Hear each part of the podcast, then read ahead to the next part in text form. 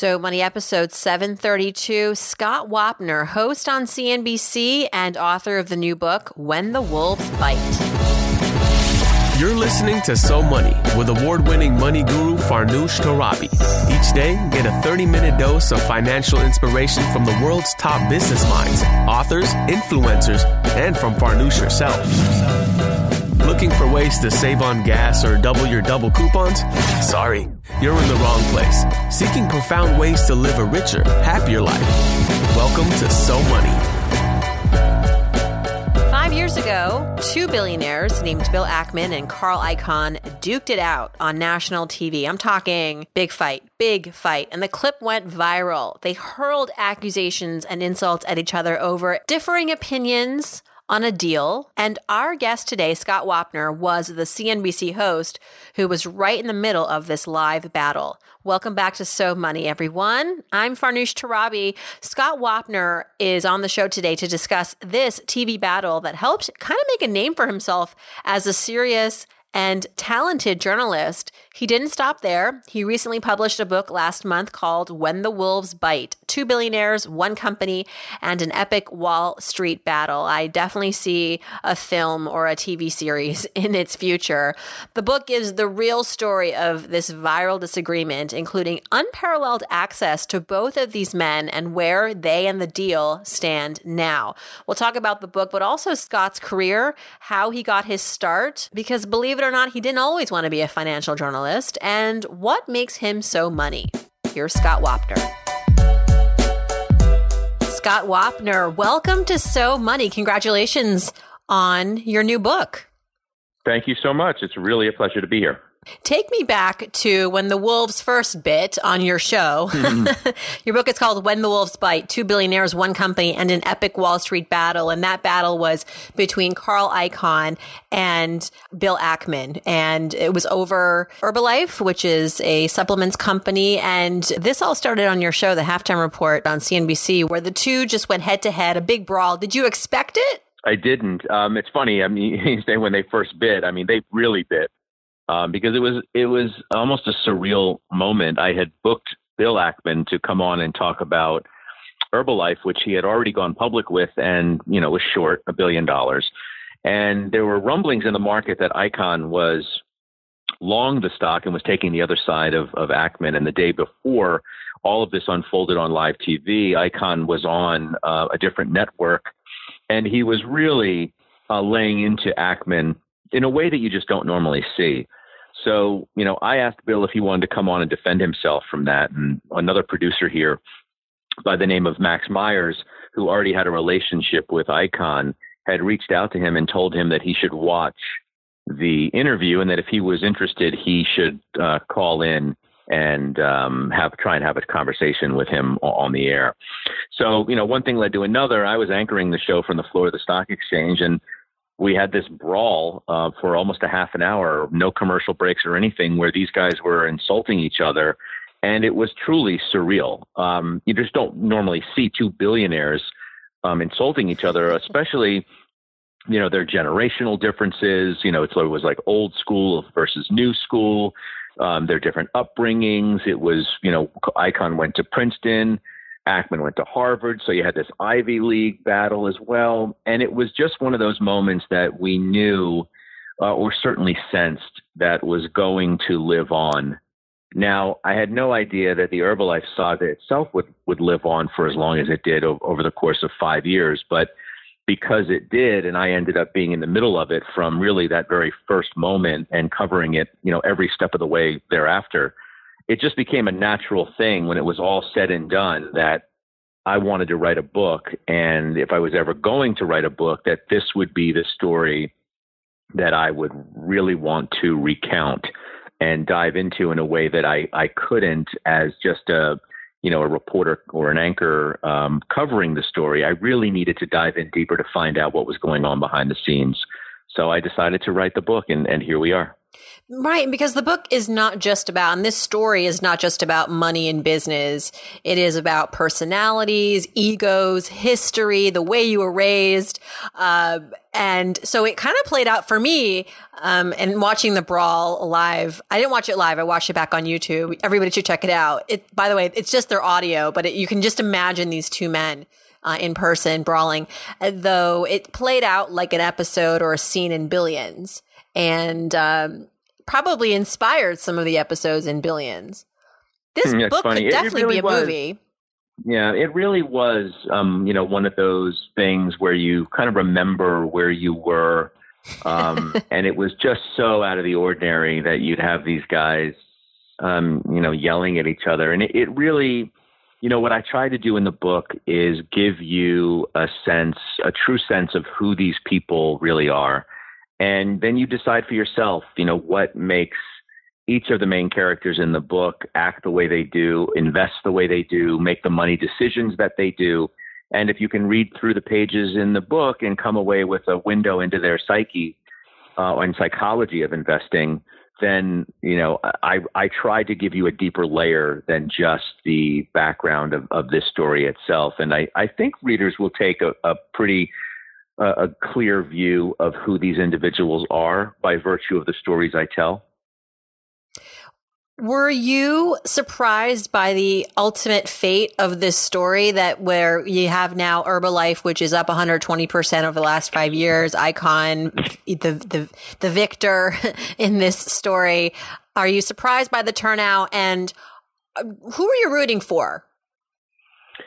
So I'm not surprised that it turned out the way it did. Um, and look, frankly, I mean, I have no rooting interest in it at all. Um, but I'm not surprised the way it turned out because the minute that Icahn emerged in the story, the game changed in a in a in a real and, and dramatic way. And I'm not sure that Bill Ackman fully understood how much the game had changed and how much the goalposts had moved. You know, he went short the stock. He made a big public presentation, and the stock got hammered in in half. And I think he thought that you know he was going to win, that this was going to be over fairly quickly. And then Carl Icahn emerged, and it was simply different after that. But I don't I don't think that that Ackman truly expected Icahn to remain as resilient and just be there as long as he really planned to be. And I don't think he was prepared to deal with the fact that Icahn would continue to build his stake bigger and thus apply more uh, leverage um, and the potential of a, a short squeeze in the stock, which would you know mean that you know Icahn and others who are long would would take so much stock out of the marketplace that if Bill Ackman ever had to cover or get out, it would be incredibly difficult and very expensive, and his losses could be infinite. And I just don't think that Ackman truly understood where the game was going um, from those initial days. Hmm. Scott, you've always wanted to be a journalist, I read. Did you always think that you wanted to be in this uh, in this beat, w- covering the markets and business? Did, did you gravitate towards this, or did you just sort of accidentally fall into this field? You know, Farnoosh, if you told me, um, you know, that today, okay, you're going to, or if you told me, you know, say 20 years ago, you're going to be a business journalist and you're going to cover the markets and you're going to have all of these relationships with these billionaire investors, and that's going to be the focal point of your professional life, I would have told you you're crazy. I, I really, you know, grew up having an, an intense interest in media and journalism and news, but I always thought I was going to be, you know, a sports broadcaster. That's what I wanted to do when I was growing up. I was sort of obsessed with sports, and I thought I was going to be the next Bob Costas or Howard Cosell. At least I, sh- I hope to be. But you know, one crazy little break, you know, for, to another, I ended up getting a job right out of school with a guy who ran a syndicated business show in the town where, you know, in DC. I, I grew up out just outside of DC. So I took that job and it was kind of a do everything sort of a job. And it's just that, you know, you cover business news there. You, you know, one thing leads to another. I ended up getting a job in New York as a reporter for a, a business feed where I would do, you know, reports on maybe it was a, a big economic report that came out that day or a big analyst call. And I would prepare a reporter package on that. And then I got a job offer in Dallas for a local affiliate down there as their franchise business reporter. And it was a really up and coming market for the type of, you know, business news that the station wanted to do you know, people like Mark Cuban were, you know, emerging on the scene as, as real players. And there were so many corporate headquarters located uh, there EDS, Frito Lay, Dr. Pepper, J.C. Penney. So many of these, you know, Fortune 500 names were down there that they wanted to add a business reporter. So I, I got that job. And, you know, here I am. I, I you know, been at CNBC in one capacity uh, or another since 2001, first as a correspondent for the Wall Street Journal report. And I, I, I'd be honest with you, I would never look back or, or want to go back. I, I love this. I love the markets. I love business news. I love how relevant and important it is. And instead of wanting to, you know, be around the Tom Brady's and these other, you know, great professional athletes, um, I love being around the billionaires who move the markets and move money and really you know, um, have weighting on the way that the world really truly operates. And the business world definitely takes on its own form of athleticism. I, yeah, it does, right? And covering yeah. the markets is is, is like a sport. It is. It is. I want to share a story with you. You have no idea that this ever happened, but I do because so I used to report from the Nasdaq for the street.com years ago and you were there, I believe, at some point, right? Didn't you report from the Nasdaq? I did. Yes, you I did. did. And so you were like the North Star for all of us else, you know, other reporters working for these dot coms and, you know, our little digital channels. And you, you, like CNBC was, was like, you'd made it. So we were very much in awe of you. And I remember one day Microsoft came to ring the opening bell and Steve Ballmer was going to be there. And the press team said, absolutely no interviews with Steve. No way you got in there and you got, I don't think he wanted you to interview him, but you got an exclusive with Steve Ballmer. Do you remember that? I, I vaguely remember vaguely? that. Um, you know, it was, um, uh, well, first of all, you're very nice just saying that the, the things that, that you did, you know, covering the markets for me was critical again, because I didn't, I didn't grow up and I didn't have, a a you know learned background at school or anything. I didn't have any practical experience you know, on the street. Um, so being at the Nasdaq in in those days, and I was there, I think, for around three years, mm-hmm. which felt like an eternity, but it was it was necessary. It was like boot camp of really learning the markets and talking about these these stocks all the time, and then you know being on the floor of the stock exchange.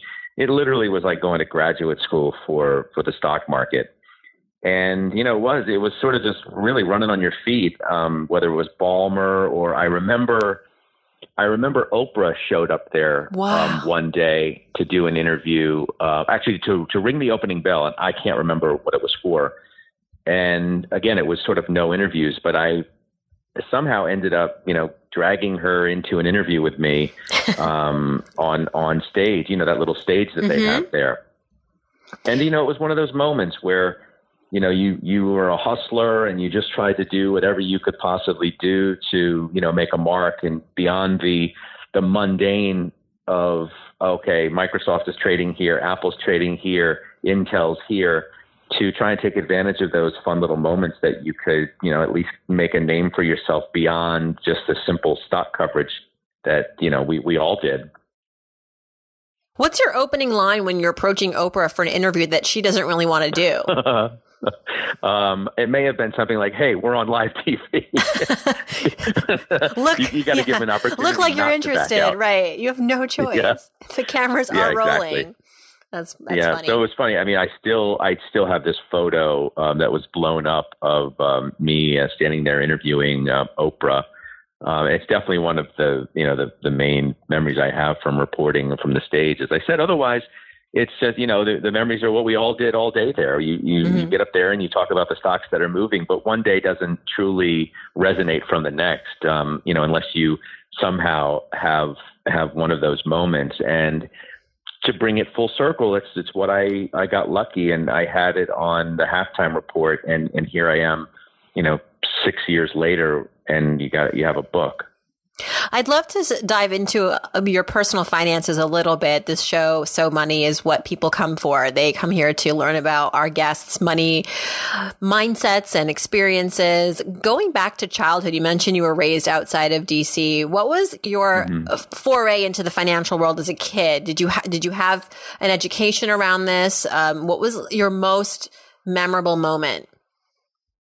Around money? Yes, learning about money um, or you know. Geez, but maybe learning the hard way. Um, and I remember, I remember getting my first credit card. Let, let's take it to to that stage because prior to that, you know, I have no real, you know, great recollection of of lessons that I would have learned at at an early age. Although, um, you know, my parents were clearly careful about the, the money they spent, and when you're when you're young and a child, you you know you don't know from what you don't have uh, really you you're happy with what you do. You don't you don't think of things in in that sense. But I do remember getting my first credit card, and I maybe maybe it was in in college, and man, I, I wish I knew then what I know now about about debt and all all of that.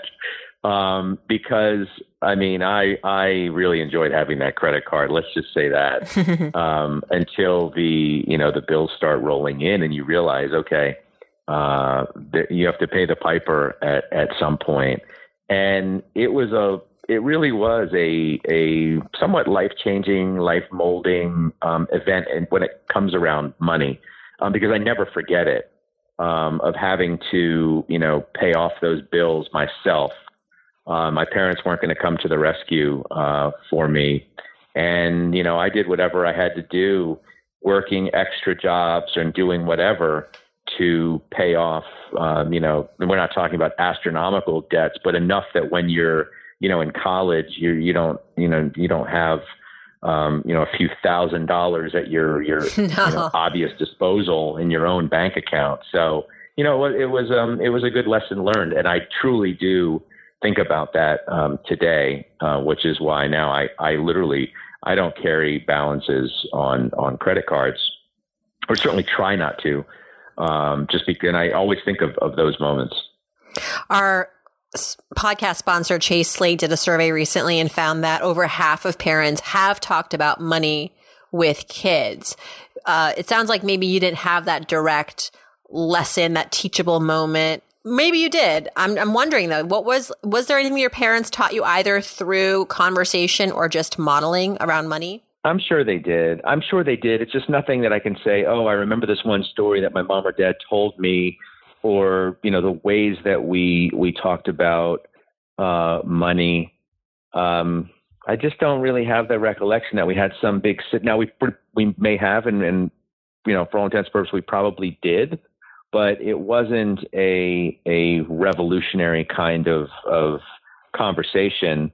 I think what I what I learned um, about that was mostly through my own kind of trial and error. I mean, it was you know it was always the importance of of making your own money and and working hard and stuff like that. I always had you know from the first time that I was old enough to work, I always um, had jobs and tried to you know make and save money so that I wasn't you know reliant on on anything. If I wanted things that maybe my my parents um, couldn't provide for I wanted to make sure that I could do it myself.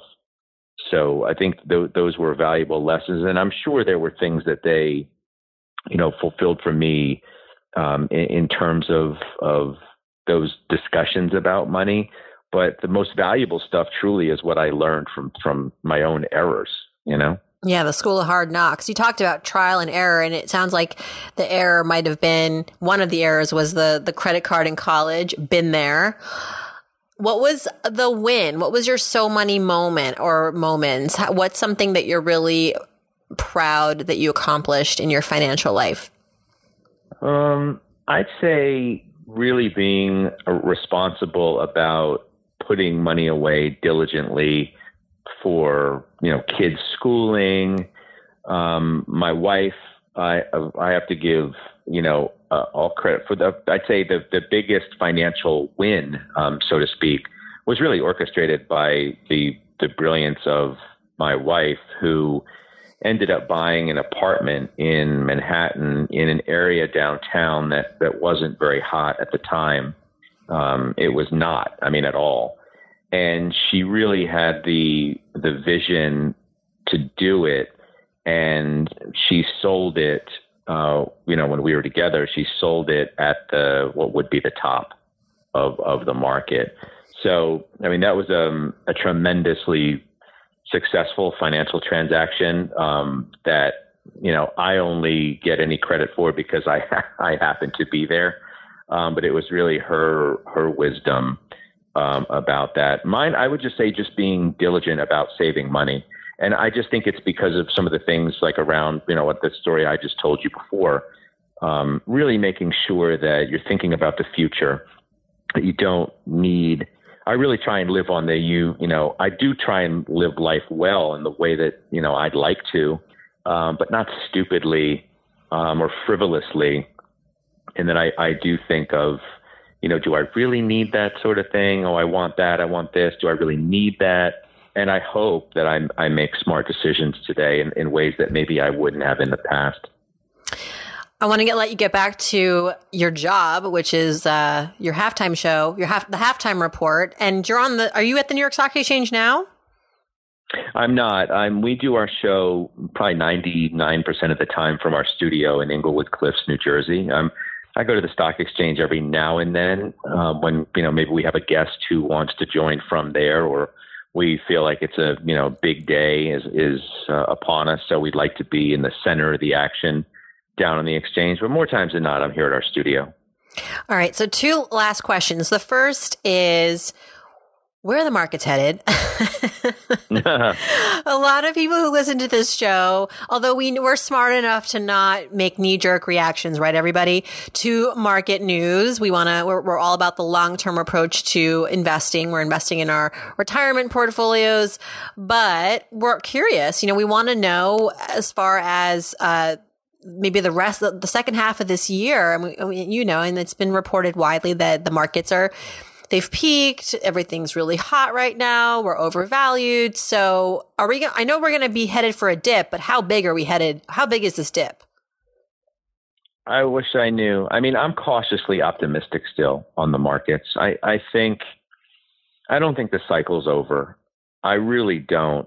You know, unless I'm missing something, I just think you know, global growth is is synchronized in a way that I, just can't see it as having topped out. Um, our earnings are good. Have they peaked? I don't think so. I still think that the tax law and the benefits from that and buybacks, you know, companies buying back their own own shares, which stimulate stock prices higher, I think we haven't even seen, you know, the full bore of that. I think as long as interest rates don't get out of hand, I'm I'm optimistic. I mean, I'm cautious only because there are wild cards around the world that you don't know how yeah. they're going to ultimately play out. The the trade and tariff narrative is, I think, a you know a full negative for the market. Is it a big enough negative to cancel out the positives that that I mentioned? You know, I don't I don't necessarily think so, and I don't I also don't think that it it's going to reach the point where it becomes so punitive for the market that we have some sort of you know dramatic um, upset in in stock prices. We had that big pullback in in you know in early February, and it was scary and volatility. You know, after having such sanguine markets and the most calm year on record last year in the market, a jolt back of volatility felt, you know, earth shaking. But I still think the table is set pretty well that, that this can be, you know, a decent six and a half months left in the market. I'm not, you know, suggesting that we're to, we're to go to the moon or that, you know, there won't be some sort of pullback again. But I really have a, a more optimistic view with a, a slight, you know, hint of of caution just because there are real issues on the table, you know, North Korea, China, trade, et cetera. But I think the scenario is still pretty good. Well, I like that answer. That made me feel good. I don't know about you all well, listeners, but cautiously optimistic. I, I really think that's think, yeah. that's fair. Yeah, I really I don't see I don't see us having a, a giant pullback um, unless there's some you know uh, existential thing out there that you know none of us know what it is. But you know, I, I hasn't it's not that long ago that that the tax bill was was even passed. Um, I don't think that we've seen the the full benefits from from all of that. Um, you know, so I don't know. I, I I'd like to think that the the next six months can be can be pretty good. Maybe maybe surprise some people. Yeah. All right. Well, Scott, and last but not least, I'm Scott Wapner. I'm so money because fill fill in the blank. I'm so money because I have the pulse. I have my finger on the pulse. I think of of what moves the markets uh, every day and who's moving it. And that's why you host the halftime report. Thank you so much, Scott. We will be sure to share your show and your book back at the website. But the book, again, for listeners who are listening now and want to buy it right away, it's When the Wolves Bite Two Billionaires, One Company, and an Epic Wall Street Battle. Congratulations and uh, good luck on the show. Thank you so much. So much fun. I really, really enjoyed it. Thank you for tuning in, everyone. That's Scott Wapner for you. He's on Twitter at Scott Wapner CNBC. His show is called Halftime Report, airs daily on CNBC, and the book again is called When the Wolves Bite: Two Billionaires, One Company, and an Epic Wall Street Battle.